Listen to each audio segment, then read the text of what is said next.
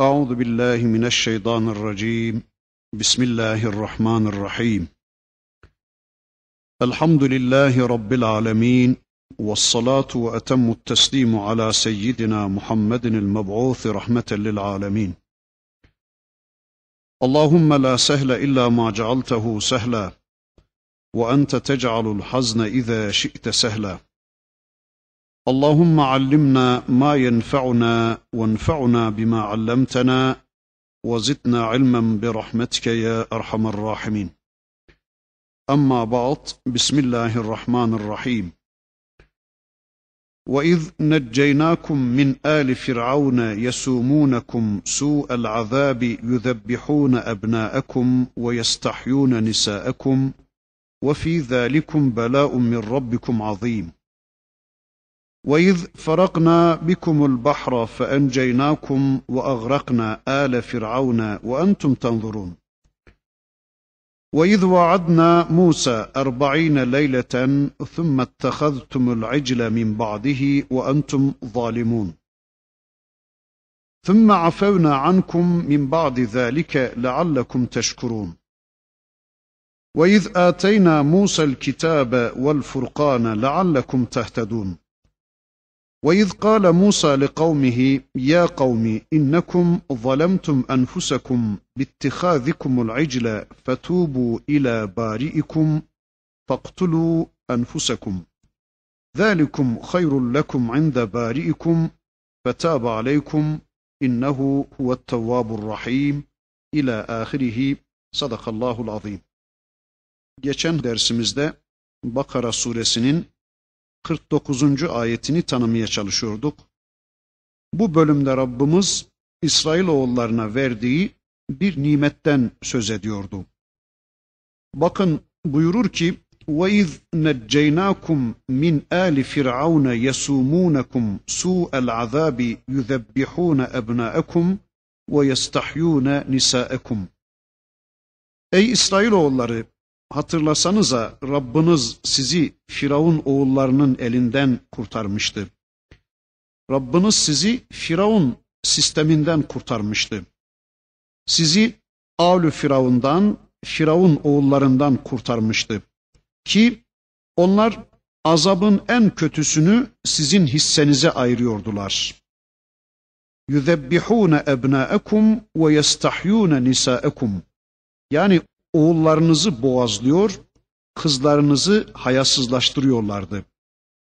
Veya oğullarınızı öldürüyorlar ama kızlarınıza hayat veriyorlardı. Yani diri bırakıyorlardı onları. Geçen dersimizde bu ayetle alakalı biraz biraz bir şeyler demeye çalışmıştık. Bunun birkaç anlamı var. İnşallah bu dersimizde bu ayeti kerimeden itibaren Bakara suresinin geriye kalan ayetlerini tanıyabildiğimiz kadarıyla inşallah tanımaya çalışacağız. Allah diyor ki yüzebbihune ebnaekum ve yestahyune nisaekum. Bunun birinci anlamı onlar sizin erkeklerinizi öldürüyorlardı, erkek çocuklarınızı öldürüyorlardı ama kadınlarınızı hayasızlaştırıyorlardı. Yani kızlarınızı hayasızlaştırıyorlardı. Bakıyoruz bugün de Firavun karakterli sistemler müminlerin kızlarını hayasızlaştırmak için çırpınıyorlar.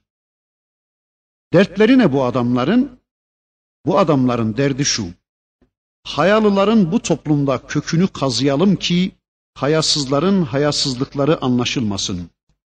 Örtülüleri yok edelim ki örtüsüzlerin örtüsüzlüğü açığa çıkmasın. Dertleri bu adamların. Bunun içindir ki bugün de bakıyoruz bin kişilik koskoca bir okulda iki tane örtülü kızcağızın örtüsüne tahammül edemiyor adamlar. Evet bunun birinci manası erkeklerinizi öldürüyorlar, erkek çocuklarınızı öldürüyorlar ama kızlarınızı, kadınlarınızı da hayasızlaştırıyorlardı. Bir ikinci manası ya da onları sizin kızlarınızı Firavun oğullarıyla katıp karıştırıp evlendirmek suretiyle onların nesillerini de Firavun oğullarının nesline katıyorlardı demek olacaktır. Bunun bir üçüncü anlamı da soykırımının değişik bir uygulamasıdır bu. Yani kadınların, İsrailoğullarının kadınlarının rahimlerini yokluyorlardı. O günkü Firavun sistemi bunu yapıyordu. Yani çocuk alıyorlardı. Çoğalmasınlar diye. Bakıyoruz bugünküler de aynı şey yapıyorlar müminlerin kadınlarına. Aman bu Müslümanlar çoğalmasınlar. Aman bu Müslümanlar güçlenip bize kafa tutacak duruma gelmesinler diye ellerinden gelen her şeyi yapmaya çalışıyorlar. Bunun bir dördüncü manası da sizin kadınlarınıza utanılacak, haya edilecek şeyler yapıyorlardı. Ve yestahyune nisaakum sizin kadınlarınıza utanılacak, haya edilecek şeyler yapıyorlardı. Kadınlarınıza çok çirkin şeyler yapıyorlardı anlamına gelecektir. Yani kadınlarınız Musa'yı doğuracak özelliklerini kaybetsinler diye, kadınlarınız namuslarını, iffetlerini yitirsinler diye onlara utanılacak şeyler yapıyorlardı. Yani haya damarlarını çatlatacak şeyler yapmaya zorluyordular onları. Bunun bilebildiğimiz bir beşinci manası da erkeklerinizi öldürüyorlar, kadınlarınızı diri bırakıyorlardı. Ekonomik yönden erkeklerinizi öldürüyorlar, kadınlarınıza ekonomik imkanlar sağlamak suretiyle ailelerin dengesini bozuyorlardı. Bakıyoruz bugün de öyledir. Bugün de kadını ön plana çıkarıp erkekleri öldürmek istiyorlar. İşe alma konusu işte kadın hakları gibi usullerle kadını toplumda ön plana çıkarıp kadını ekonomik yönden ve siyasal yönden tahrik edip ailenin dengesini bozmaya çalışıyorlar. Bir altıncı manası da geçen dersimizde demeye çalışmıştım. Deniyor ki işte kahinleri Firavun'a bunu anlatır veya işte Firavun bir rüya görür ve İsrail oğullarından doğacak bir erkek çocuğun kendi zulmüne, kendi saltanatına son vereceğini anlar. Yani bunun kararına varır. Ya da aslında rüya filan yoktur da zaten her zalimin korkulu rüyasıdır bu. Her zalim aslında bu işin farkındadır. Yani günün birinde zulmettiği bu mustazafların uyanıp kendisinden hesap soracağının farkındadır her zalim. Kesin bilmektedirler ki kanlarını emdiği, namuslarını kirlettiği, alın terlerini istismar ettiği bu insanlar günün birinde dirilecek ve mutlaka kendilerinden hesap soracaktır. Yani bunu anlayabilmek için rüya görmeye filan da gerek yoktur. Müneccim olmaya da gerek yoktur. Şu anda tüm dünya müstekbirlerinin korkulu rüyasıdır bu. Ha bugün uyandılar, ha yarın uyanacaklar. Tüm müstekbirler bunu bekliyorlar. İşte Firavun da bu uyanışı geciktirebilmek için tedbirler alıyor, çareler düşünüyordu. Bunun için insan öldürüyordu. Bildiğimiz kadarıyla bu iş tarihte iki kere olmuş. Birisi Hazreti Musa aleyhisselam henüz doğmadan önce olmuş. İkincisi de Hazreti Musa'nın doğumundan sonra olmuş. Bunu nereden çıkarıyoruz? Kur'an'da iki ifade kullanmış Rabbimiz. Birisinde yüzebbihune ebnaekum, ötekisinde de yukattilune ebnaekum ifadesi kullanılıyor. Yani birisi katele, diğeri ise zebaha yapmak. Öldürmek, ikisi de öldürmek ama birisi belki kurşunla öldürmek, silahla öldürmek, ötekisi de eğitimle öldürmek. Birisi bizzat öldürmek ki bu konuda çeşitli rivayetler var. İşte 900 bin çocuk öldürmüş filan deniyor. Yani bu kadar çocuk öldürtmüş alçak. Ama ötekisi de eğitim vasıtasıyla öldürmektir. Yani öldürebildiklerini öldürmüş, ikna edebildiklerini doğum kontrolü yutturmacalarıyla daha doğmadan rahimlerdeyken öldürtmüş ama önünü alamayıp her şeye rağmen doğanları da eğitimle öldürmüş. Yani uyguladığı vahiy kaçkını materyalist eğitimle öldürmüştür.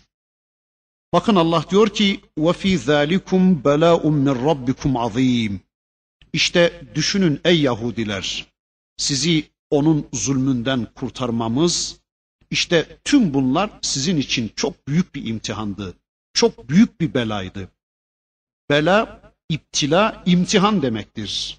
Yani sınamak, denemek demektir. İşte denemek iyilikle de olur, kötülükle de olur. Hatırlayın hele kim kurtardı sizi? Kim kaldırdı bu durumu sizden?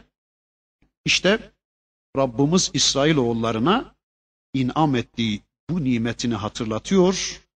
Sizi kim kurtardıysa gelin ona kulluk yapın. Sizi madem ki Firavun sisteminin zulmünden Rabbiniz kurtardı, öyleyse gelin siz de Rabbinizin son elçisine iman edin. Rabbinizin size gönderdiği son kitaba iman edin diye İsrailoğullarına Rabbimiz işte bu nimetini hatırlatıyor. Ondan sonra diyor ki bakın bir de şunu hatırlayın ki ey İsrailoğulları ve iz farakna bikumul bahra fe enceynakum ve agrakna ale firavune ve entum tanzurun. Hani hatırlasanıza sizi denizden karşıya geçirmiştik de Firavun oğullarını orada boğmuştuk. Üstelik ve entum tanzurun siz bakıp duruyordunuz. Bakıyoruz Rabbimiz bir olaydan başka bir olaya geçiverdi. Şimdi de İsrailoğullarına bir başka nimetini yani denizin yarılması nimetini anlatacak. Ancak bu iki ayet arasında, bu iki olay arasında daha pek çok olaylar gelişmiş. Bu olaylar Kur'an'ın değişik yerlerinde anlatılır. İşte Musa aleyhisselam uğraşmış, didinmiş, İsrailoğullarını ikna etmek için çalışıp çırpınmış, uzun bir uğraş sonunda onları Mısır'ı terk edip Firavun'un zulmünden kaçmaya ikna etmiş. Özetle söylüyorum, işte onları Mısır'dan çıkarmış. Bir gece beraberlerinde Allah'ın peygamberi Musa olduğu halde İsrailoğulları Mısır'ı terk ederler. Ertesi sabah onların kaçtığını haber alan Firavun hemen kentlerine, şehirlerine haber salar ve çok büyük bir ordu hazırlar. Bu kölelerin gücü yoktur. Biz ise düzenli ve kuvvetli bir orduyuz gururuyla hemen arkalarından harekete geçer. Efendiler kölelerini asla kaybetmek istemezler. Diyordu ki Firavun bu adamlar giderlerse bizim işlerimizi kim görecek? Onlarsız biz ne yaparız, nasıl yaşarız diyerek onları yakalamayı hedefler. Bir de onlar bizim kontrolümüzden çıkarlarsa, kendi başlarına kalırlarsa ne olur ne olmaz. Belki hürleşi verirler. Belki özgürlüğü anlayı verirler diye onları takibe karar verir Firavun. Bir de Firavun'un korkusu şuydu. Bu adamlar kaçarlarken tekrar dönerler de Firavun'un zaten çökmekte olan sistemine hücum ederlerse Musa ile beraber işimiz bitiktir diye korkuyordu Firavun. Çünkü Firavun hayatı seven birisiydi. Ölümü göze alamayacak kadar da korkaktı.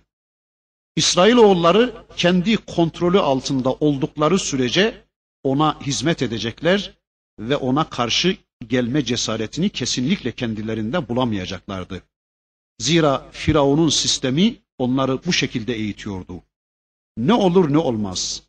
Bu köleler Musa ile bir süre baş başa kalırlar da vahyi tanırlar ve bilinçleşirlerse geriye dönüp kendisinin işini bitirebilirlerdi. İşte Firavun'un korkusu buydu. İşte bu yüzden onları yakın takibe alması gerekiyordu. Bir hesabı vardı Firavun'un ama Allah'ın da bir hesabı vardı ve o bunun farkında değildi. Tıpkı bugün dünya üzerindeki tüm firavuni güçlerin Müslümanları yakın takibe aldıkları gibi.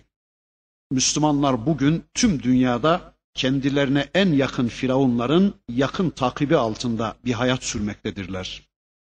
Müslümanlara egemen olan güçler Müslümanları sürekli kontrolleri altında tutup onların birlikte hareket ederek kendilerine karşı bir çıkış eyleminde bulunmamaları için ya da birleşmemeleri için tüm imkanlarını kullanmaktadırlar.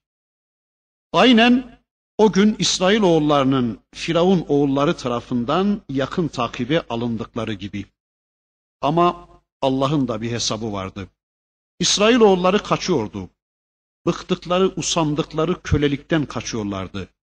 Özgürlük aramak için kaçıyorlardı. Mısır'da kölelik içinde bir hayat yaşamaktansa çölde seve seve açlığı ve ölümü yudumlamak için kaçıyorlardı. Ama kölelerini kaybetmenin çılgınlığı içinde gözü dönmüş Firavun da onları takip ediyordu. Yeryüzünün belki en büyük olayı cereyan ediyordu. Öyle bir an geldi ki akıllara durgunluk veren bir olay yaşandı. Firavun arkalarından yetişmişti. Önlerinde alabildiğine haşin bir deniz, arkalarında da azgın Firavun'un orduları. İsrailoğulları işte böyle bir kaos içindeydiler. Ne yapacaklarını şaşırmışlardı. Ama ne gam Allah vardı. Musa aleyhisselam onları teskin etmeye çalışıyordu. Korkmayın Allah bizimle beraberdir diyordu. Sonra Allah buyurdu ki ey Musa asanı denize vur. Vurdu asasını denize ve o asa denizde kupkuru yollar açıverdi. Kupkuru yollar oluşturuverdi. Ya bir yol ya da on iki yol açıverdi. İsrailoğulları karşıya geçtiler sağ salim. Arkalarından yeryüzünün en büyük gücü, yeryüzünün en büyük devleti, komutanlarıyla, askerleriyle onlar da arkalarından o yola girdiler. Tam denizin ortalarına geldiklerinde denizin gemini, zimamını salıverdi Allah. Deniz eski haline geldi ve Firavun oğulları tümüyle denizin altına gömülüp hayata veda ettiler. Belki yeryüzünün en güçlü adamı, en müstekbir insanı Firavun, bakın suda boğulurken şu sözü söylemekten kendini alamıyordu. Yunus suresinde Rabbimiz, bakın onun ölüm esnasındaki sözünü bize şöyle aktarır. قال آمنت أنه لا إله إلا الذي آمنت به بنو إسرائيل وأنا من المسلمين. İnandım ki İsrailoğullarının iman ettiği Allah'tan başka ilah yokmuş. Ben inandım ve anladım ki Musa'nın ilahından başka, İsrailoğullarının iman ettiği ilahtan başka ilah yokmuş. Ve ene minel müslimin, ben de Müslümanlardanım. İşte Firavun'un son sözü bu. Gerçekten bugün bu sözü tüm dünya müstekbirlerine duyurmamız gerekmektedir. Tüm dünya firavunlarına duyurmalıyız bu sözü. Ey müstekbirler! Ey kendilerinde güç kuvvet olduğunu zanneden zalimler! Firavun'un söylediği bu sözü sizler ne zaman söyleyeceksiniz? Size hiçbir şey hatırlatmıyor mu bu söz? Ölürken mi söyleyeceksiniz bunu? Ama Firavun'a fayda vermediği gibi o zaman söyleyeceğiniz bu sözün size de hiçbir faydası olmayacaktır. Diyor ki Firavun bakın ben inandım ki İsrail oğullarının inandığı ilahtan başka ilah yoktur. Ben inandım ki Musa'nın inandığı Allah'tan başka ilah yoktur. Ama ölürken söylüyordu hain bunu. Halbuki şimdi inandım dediği ilahın gönderdiği Musa'yı dün öldürmeye çalışıyordu. Yıllarca o ilahın dinini reddetmiş. O ilahın gönderdiği peygamberi reddetmiş o ilahın gönderdiği kitabı reddetmiş, o ilaha inanan İsrail oğullarına, o ilaha inanan Müslümanlara kan kusturmuş, kentinin, ülkesinin yegane ilahı olduğunu, kendisinin yegane o ülkenin Rabbı ve ilahı olduğunu ilan etmişti. İşte kıyamete kadar gelecek nesiller içinde kendisine özenen, kendi yoluna imrenen, yeryüzünde Rablığını iddia ederek Allah'a ve Allah'ın dinine savaş açan tüm firavunlara, tüm çağdaş firavunlara, tüm firavun taslaklarına bu sözleriyle bakın firavun şu mesajı veriyordu. Gelin ey beni taklit edenler, benim düştüğüm yanlışa düşmeyin. Ben imanı son dönemime tehir etmiştim. Ama gördünüz ki o iman benden kabul edilmedi. Siz bunu önceden anlayın da benim durumuma düşmeyin. Şimdiden hatalarınızdan dönüp Müslümanlığınızı ilan edin. benim son nefesimde inandığım Allah'a siz şimdiden inanın. Firavun kıyamete kadar gelecek kendi yolunun takipçilerine, kendisini örnek alanlara bu ayetiyle, bu sözüyle, Rabbimizin bu ayetiyle işte bu mesajı veriyordu. Evet bakın İsrailoğullarına diyor ki Rabbimiz siz bakıp duruyordunuz da yapacağınız hiçbir şey de yoktu. Gücünüz de yetmiyordu bu işe. Sizin hesabınıza göre eğer onlar yetişseydi işinizi bitirecektiler. Korku içinde büzüşüp kalmıştınız. Ama bakın bu nimetimi de hatırlayın diyor Rabbimiz. Peki İsrailoğullarına, Yahudilere bunu diyen bu Rabbimizin ayeti bize ne diyor acaba? Yani bu ayetler bize ne diyor? Benim anlayabildiğim kadarıyla bu ayetler bize de şunu söylüyor. Yani bugün bizim çocuklarımız da Firavun'un zulmüne rağmen karşıya geçebilmişlerse, Firavunların kontrolüne rağmen dünyaya gelebilmişler ve sağ kalabilmişlerse, yani bu doğum kontrolü yutturmacalarına rağmen analarımız bizi doğurabilmişlerse, doğumla sizlerin arasına koydukları engeller denizini yarıp karşıya geçebilmişseniz, yani doğabilmişseniz, bunca firavuni eğitim barikatlarına, eğitim çukurlarına rağmen, bunca küfür ağlarına rağmen sizler ve çocuklarınız şu anda Müslüman kalabilmiş iseniz ve şu anda kurtulabilmiş iseniz bilelim ki bunu da Allah'tan başkası yapmış değildir. Analarımızın rahimlerini yarıp bizi karşıya geçiren Allah'tır. Firavun sistemlerinin bizi kafir yapmak için önümüze koyduğu bu eğitim barikatlarını, eğitim çukurlarını aştırarak bizi Müslümanca sağ salim karşıya geçiren de Allah'tır. Yani Firavunların, Firavun sistemlerinin sizin önünüze koydukları bu engelleri birer birer yarıp da sağ salim sizi karşı tarafa geçiren Allah'tır. Öyleyse bu ayet bize de diyor ki ey Müslümanlar sizi de Firavunların elinden kurtaran benim. Sizi de bu Firavuni sistemlerin elinden kurtaran Rabbiniz Allah'tır. Öyleyse siz de o Rabbinize hamd edin. Siz de size olan nimetlerimi hatırlayın da bana şükredin. Bana kulluk yapın. Siz de size olan Rabbinizin nimetlerini unutmayın. Ona onun istediği şekilde teşekkür edin. Kul olun Rabbinize diyor. Sanki bu ayeti kerimede bize de Rabbimiz. وإذ فرقنا بكم البحر فأنجيناكم وأغرقنا آل فرعون وأنتم تنظرون Sizi Firavundan kurtardık. Onunla sizin aranıza engel koyduk.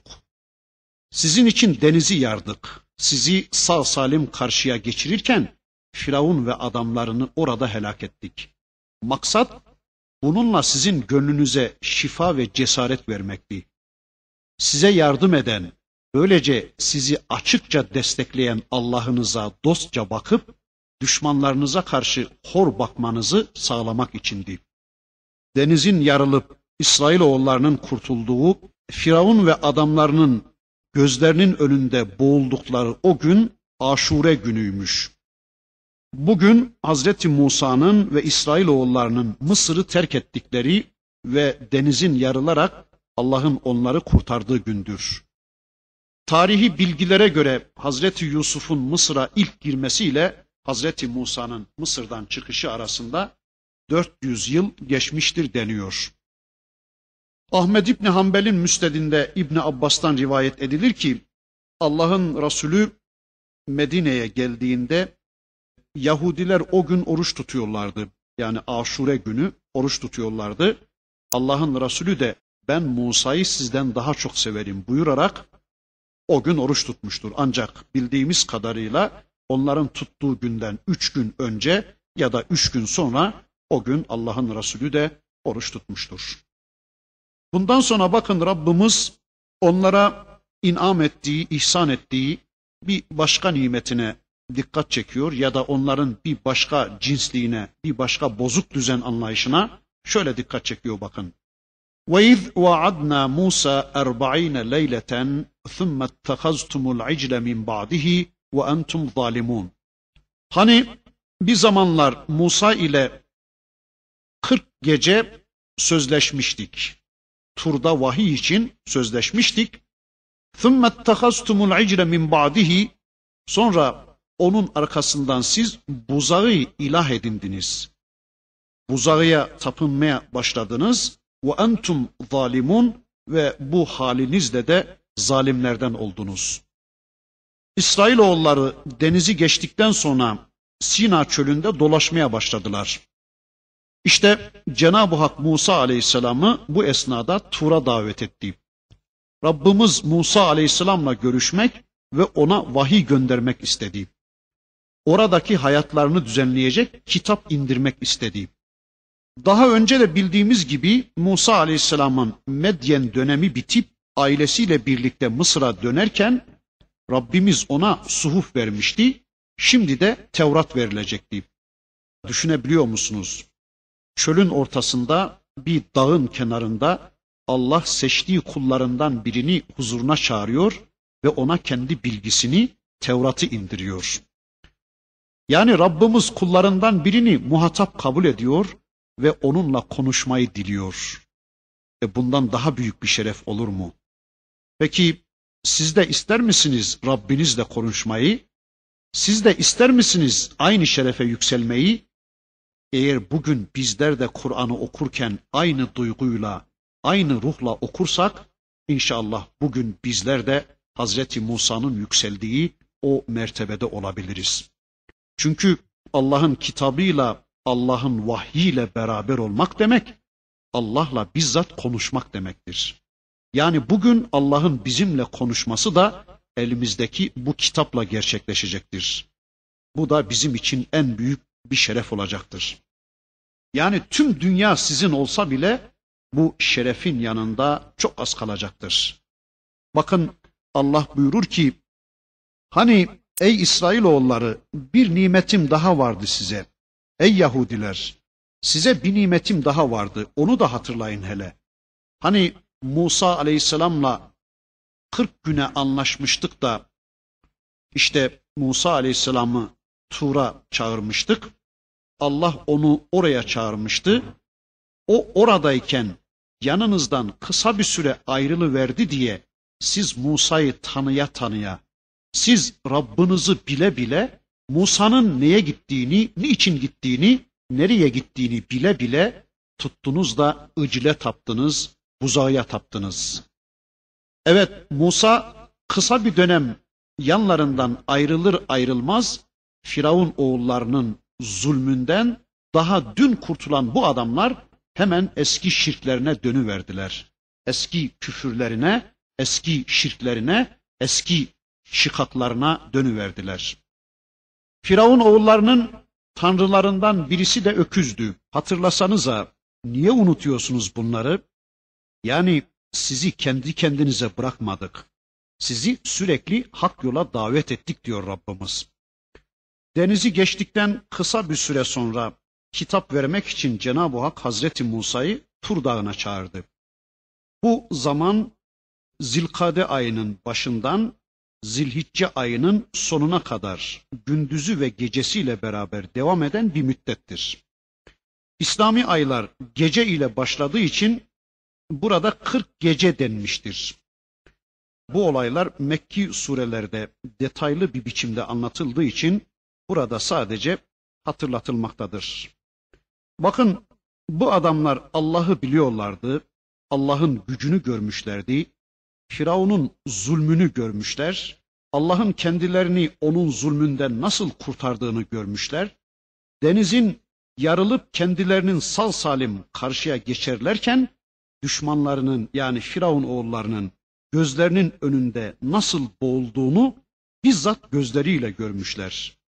Peygamberi tanımışlar, peygamberin ne için ve nereye gittiğini bilmişlerdi ama yine de zalimliklerini ortaya koyuyorlardı. Dediler ki bakın yahu nereye gitti bu Musa? Eğer bir Allah aramaya gittiyse birlikte arasaydık.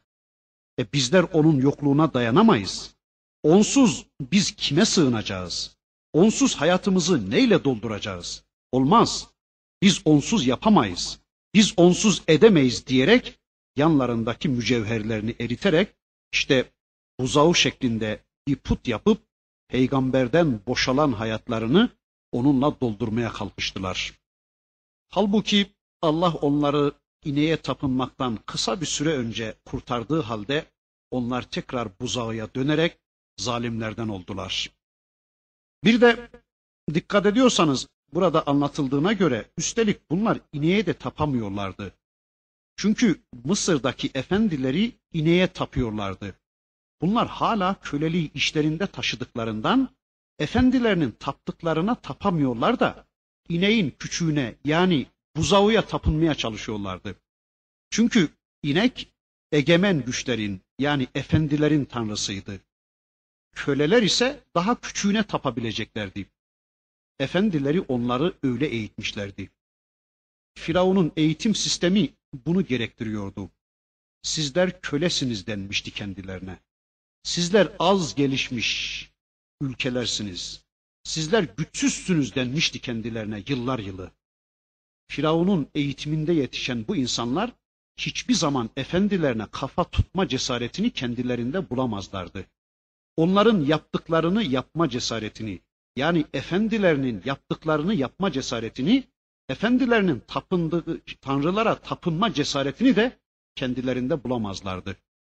Onlar için hayat daima efendilerini taklit ve efendilerinin yolunda olmaktı. Efendilerinin yaşadıkları bir hayata yüz yıl sonra ulaşmak bile onlar için bir şerefti. Yani efendilerini yüz yıl arkadan takip etmek bile onlar için en büyük bir şerefti.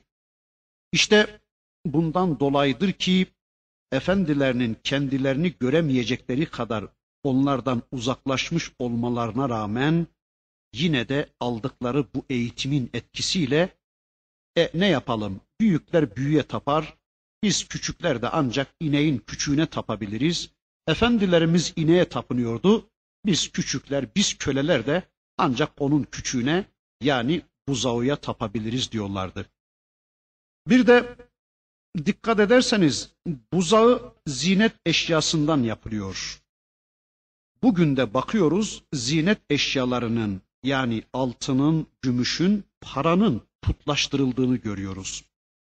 İnsanlar bunlara tapınıyorlar adeta bugün.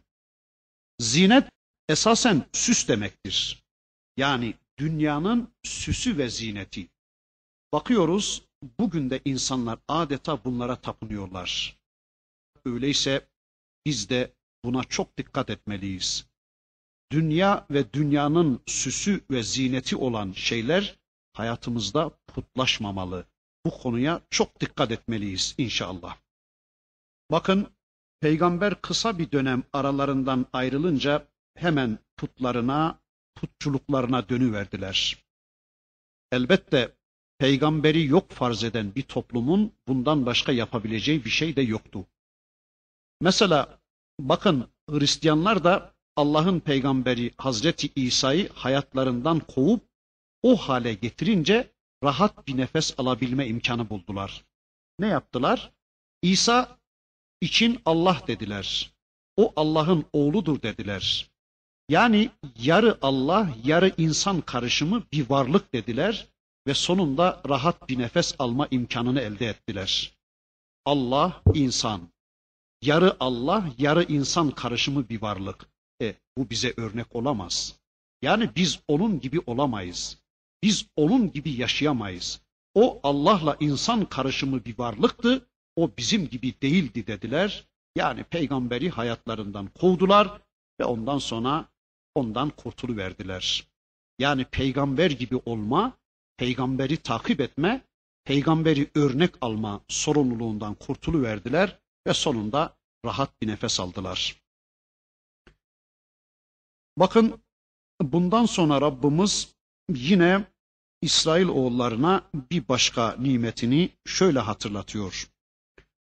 وَاِذْ آتَيْنَا مُوسَى الْكِتَابَ وَالْفُرْقَانَ لَعَلَّكُمْ تَهْتَدُونَ Bir de şunu hatırlayın ki biz Musa'ya kitap yani Tevrat ve Furkan'ı verdik.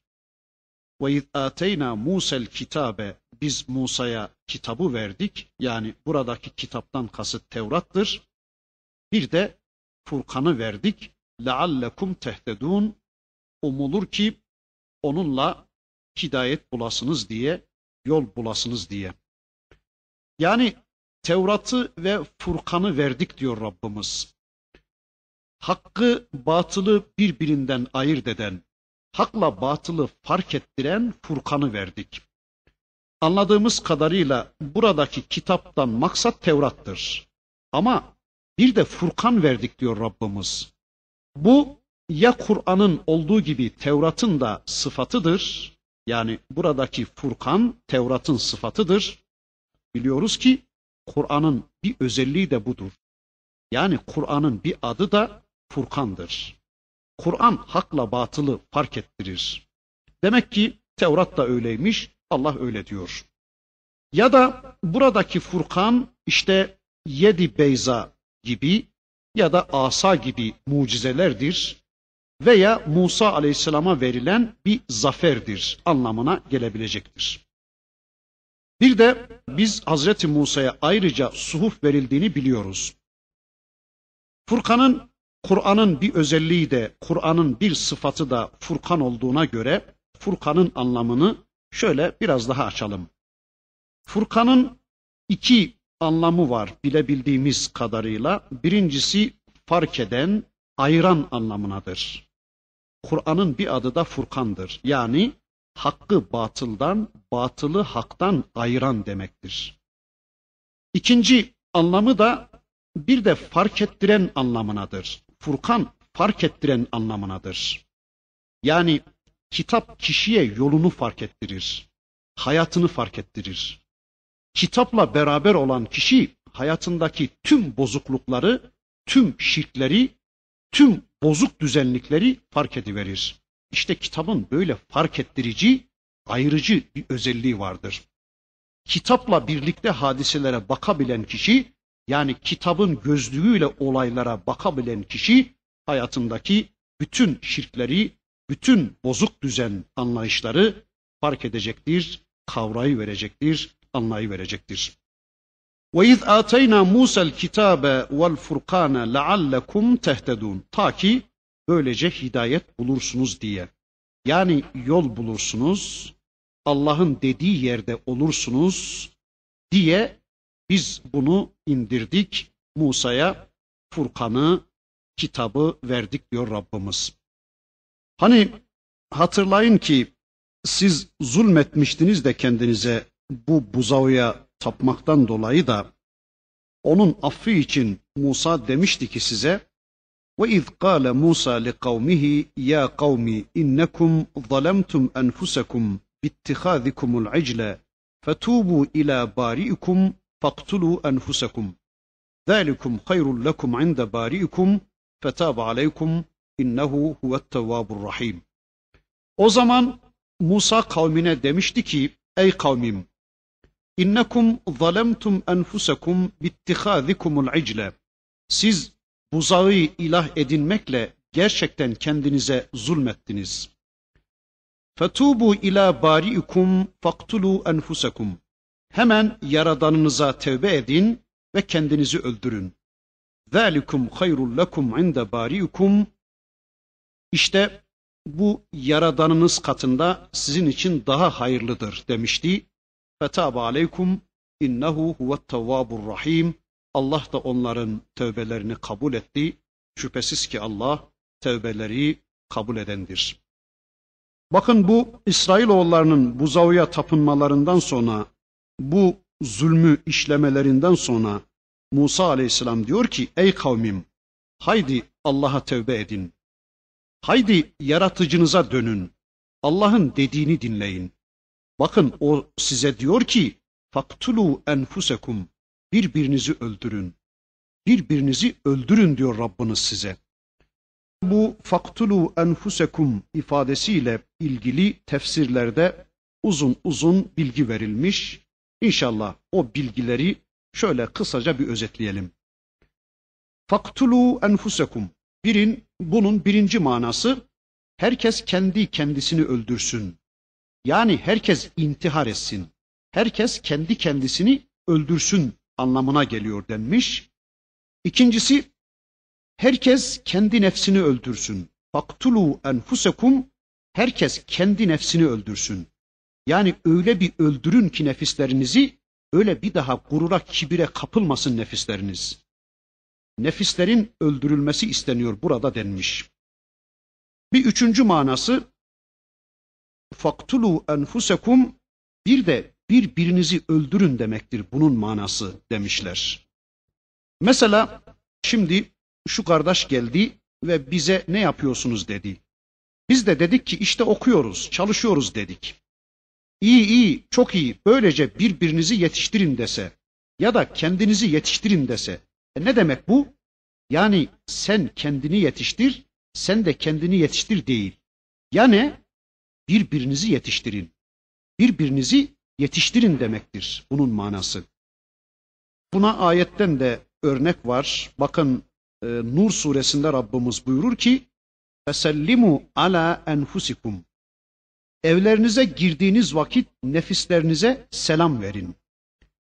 Buradaki ala enfusikumden kasıt kendinize selam verin demektir. Yani kendi kendinize değil tabi. Birbirinize selam verin demektir bu. Öyle olunca bakın faktulu enfusekum kendi kendinizi öldürün demek değildir bunun manası. Yani intihar edin demek değildir. Zira bakıyoruz bu hadiseden sonra kimse intihar etmemiş. Bunu biliyoruz. Bu tarihen sabittir. E ikinci manada nefsinizi öldürün.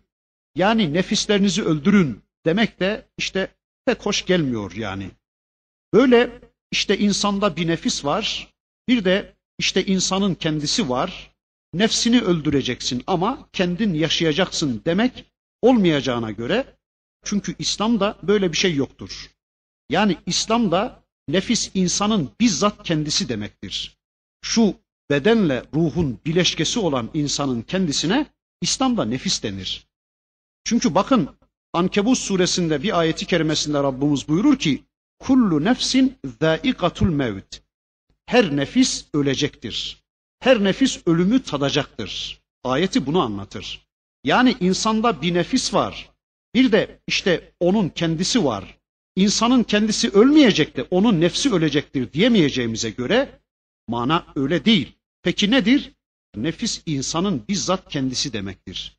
Kişinin kendisi demektir.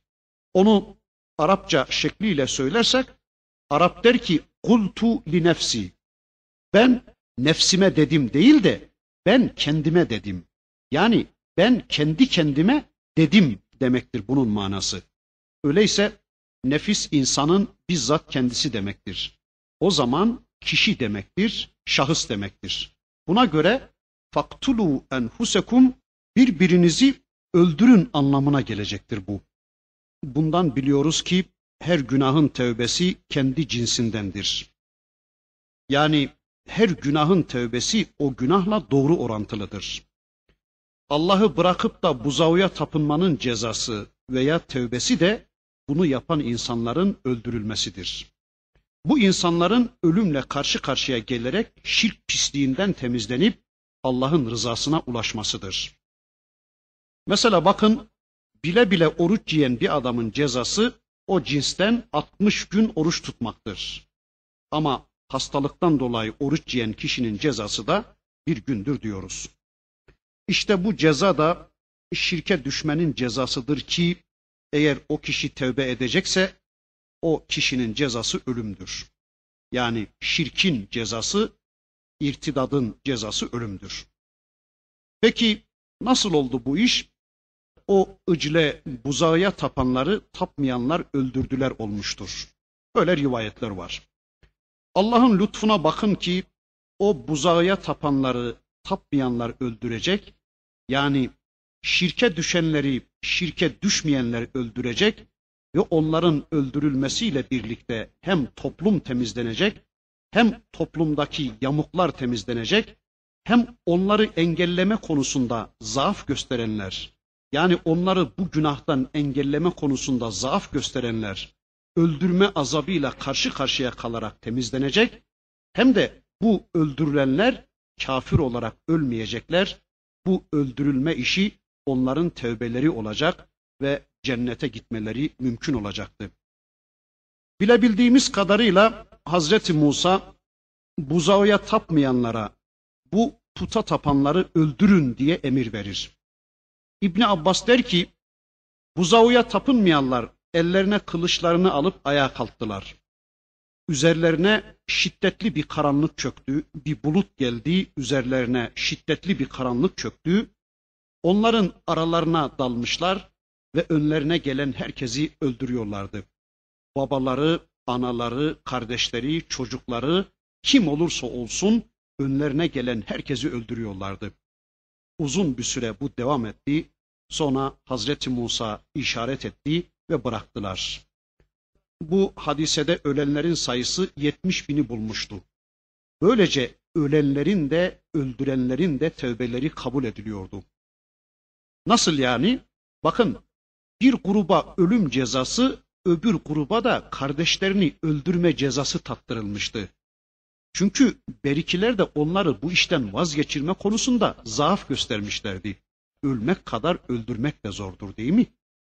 Birileri ölümü tadıyordu ama berikiler de kendi kardeşlerini, kendi babalarını, kendi hanımlarını, kendi anılarını öldürme azabıyla karşı karşıya kalıyorlardı. Böylece her iki gruba da bu azap tattırılarak affa mazhar olma imkanı lütfedilmiştir diyoruz. Üstelik bunların arasında bulunan Hazreti Harun'un ısrarla bu işten vazgeçmeleri konusundaki uyarılarına aldırış etmeyen bu isyankarların elbette böyle ciddi bir biçimde cezalandırılmaları gerekiyordu. Cenab-ı Hak da öyle yaptı. İşte öldürdükçe öldürmüşler, öldürdükçe öldürmüşler. Sonra diyor ki bakın Rabbimiz ذَٰلِكُمْ خَيْرٌ لَكُمْ عِنْدَ بَارِئُكُمْ İşte bu sizin için daha hayırlıdır Rabbiniz katında. Bu sizin hakkınızda daha hayırlı da Allah onun için bu cezayı size verdi. Toplumda suçlular suçsuzları da sattırıp kendileri gibi yapmasınlar diye Allah bu cezayı veriyordu. Dönün Allah'a, o tevvaptır ve rahimdir. Demek ki Allah'la çatışma noktasına gelecek kadar yoldan çıkmış bir toplumun bile temizlenme ve arınma yolları daima açıktır. Toplumlar bu noktaya düşebilirler. Yani toplumlar Allah'ı unutup başka şeylere tapınacak kadar alçalabilirler. Allah'la harbe tutuşurcasına bir kısım tağutları ona eş ve ortak koşacak bir duruma gelebilirler. Veya Allah kanunlarını bir tarafa atarak kendilerine egemen olan toplumların kanunlarını uygulama noktasına düşebilirler. Kendilerine egemen olan toplumların tanrılarından daha düşük tanrılara tapınacak hale gelebilirler. Ama bilelim ki ne yaparlarsa yapsınlar, tevbe kapısı her zaman için açıktır onlara.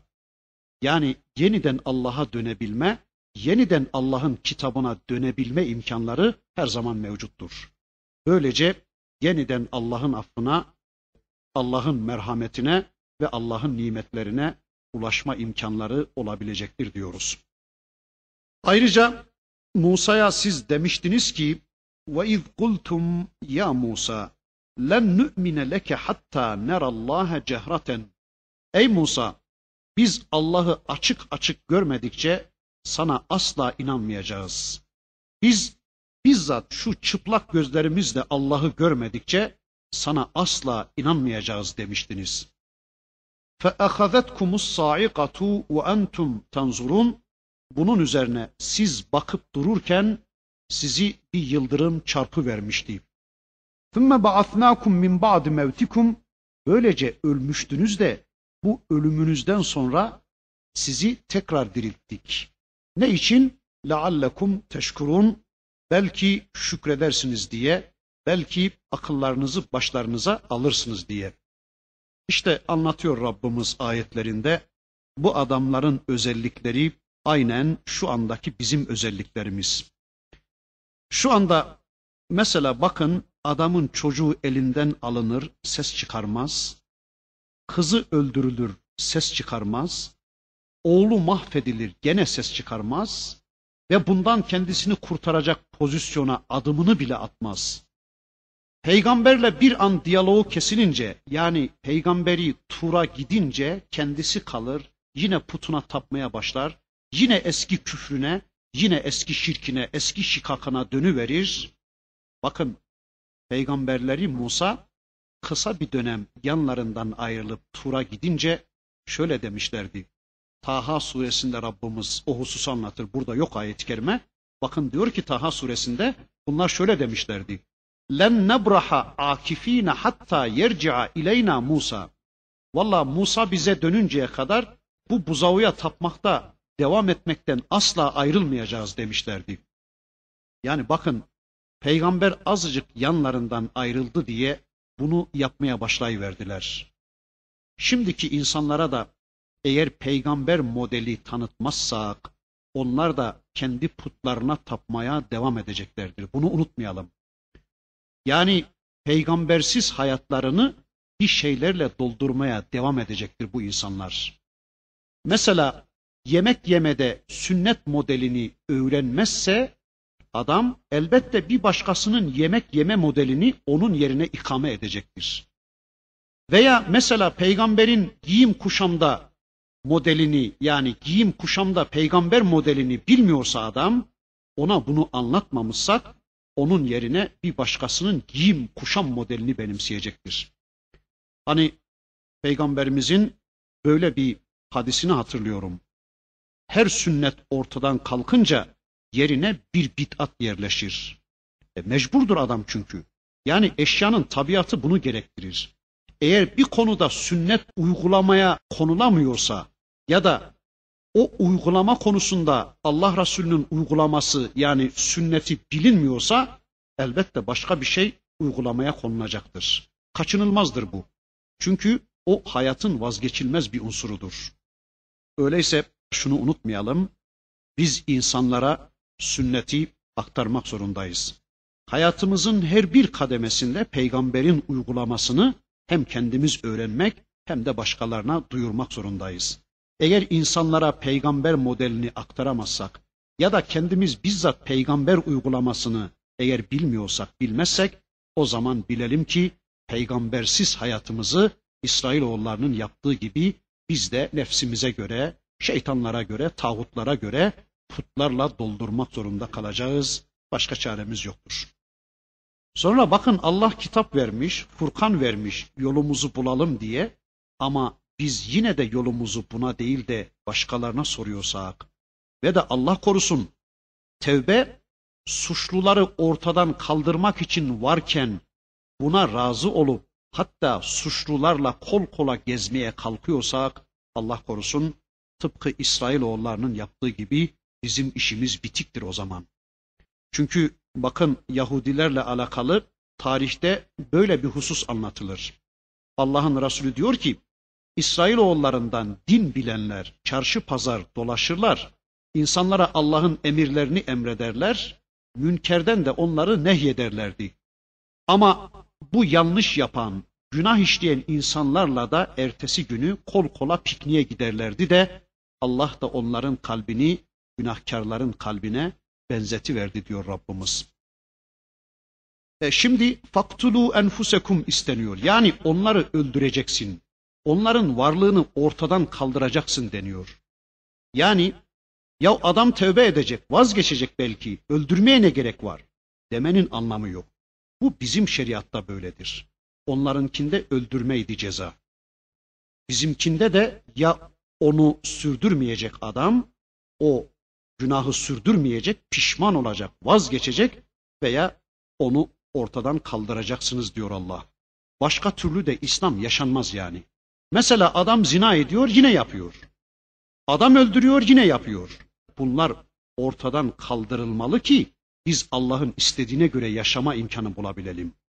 Toplumda bu insanlar ellerini kollarını sallaya sallaya dolaştıkları ve aynı suçu tekrar tekrar işledikleri sürece o toplumda günah işlemeyen insan kalmaz. Bu adamlar günün birinde suçsuzları da suç işler hale getirecektir. Bu kaçınılmazdır yani. İşte Allah diyor ki toplumda suçlular yok edilmeli ki suçsuzlar kurtulabilsin. Günahkarlar yok edilmeli ki toplumda günahsızlar kurtulabilsin. Bir de görmeden inanmayız sözü sanki pozitivizm denen bilimciliğin yaygınlaştırılması. Yani deneye girip çıkmayana inanmaz adam. Günümüzde pozitivist kafirlerin de aynı şeyleri söylediklerine şahit oluyoruz. İşte laboratuvar deneylerine konu olmayan şeylere inanmayız diyorlar. Ve bugün bunu söyleyenler de zirvede bir düşünceye sahip olduklarını iddia ediyorlar. Halbuki bu ayetle birlikte bu zavallıların ne kadar basit bir akıl yürütmeden bile mahrum olduklarını görüyoruz. Bakın bundan 4000 yıl önce de İsrailoğullarının seçkinlerinin dediklerinin aynısını söylüyorlar. Demek ki yeni bir şey değil bu. Materyalist felsefenin insanlığa sunduğu mesaj. Bunlar maddeden başka bir şey tanımayan, gözlerine batmayan bir şeye inanmayan, yani gaybe inanmayan insanlardır. Bunlar tıpkı sopasız yürüyemeyen körlere benzerler. Tapacakları mabutlarını elleriyle tutmak, yoklamak isterler. Yani tapmak için cisim ararlar, putlar ararlar. Bulamazlarsa da yaparlar. Ondan imdat beklerler. Çünkü insanlarda ibadet hissi doğuştan vardır. Vaktimiz yine doldu. İnşallah burada kalalım. Gelecek dersimizde yine bir şeyler söyledikten sonra Rabbimizin öteki ayetlerini hep birlikte tanımaya geçmek üzere. Velhamdülillah.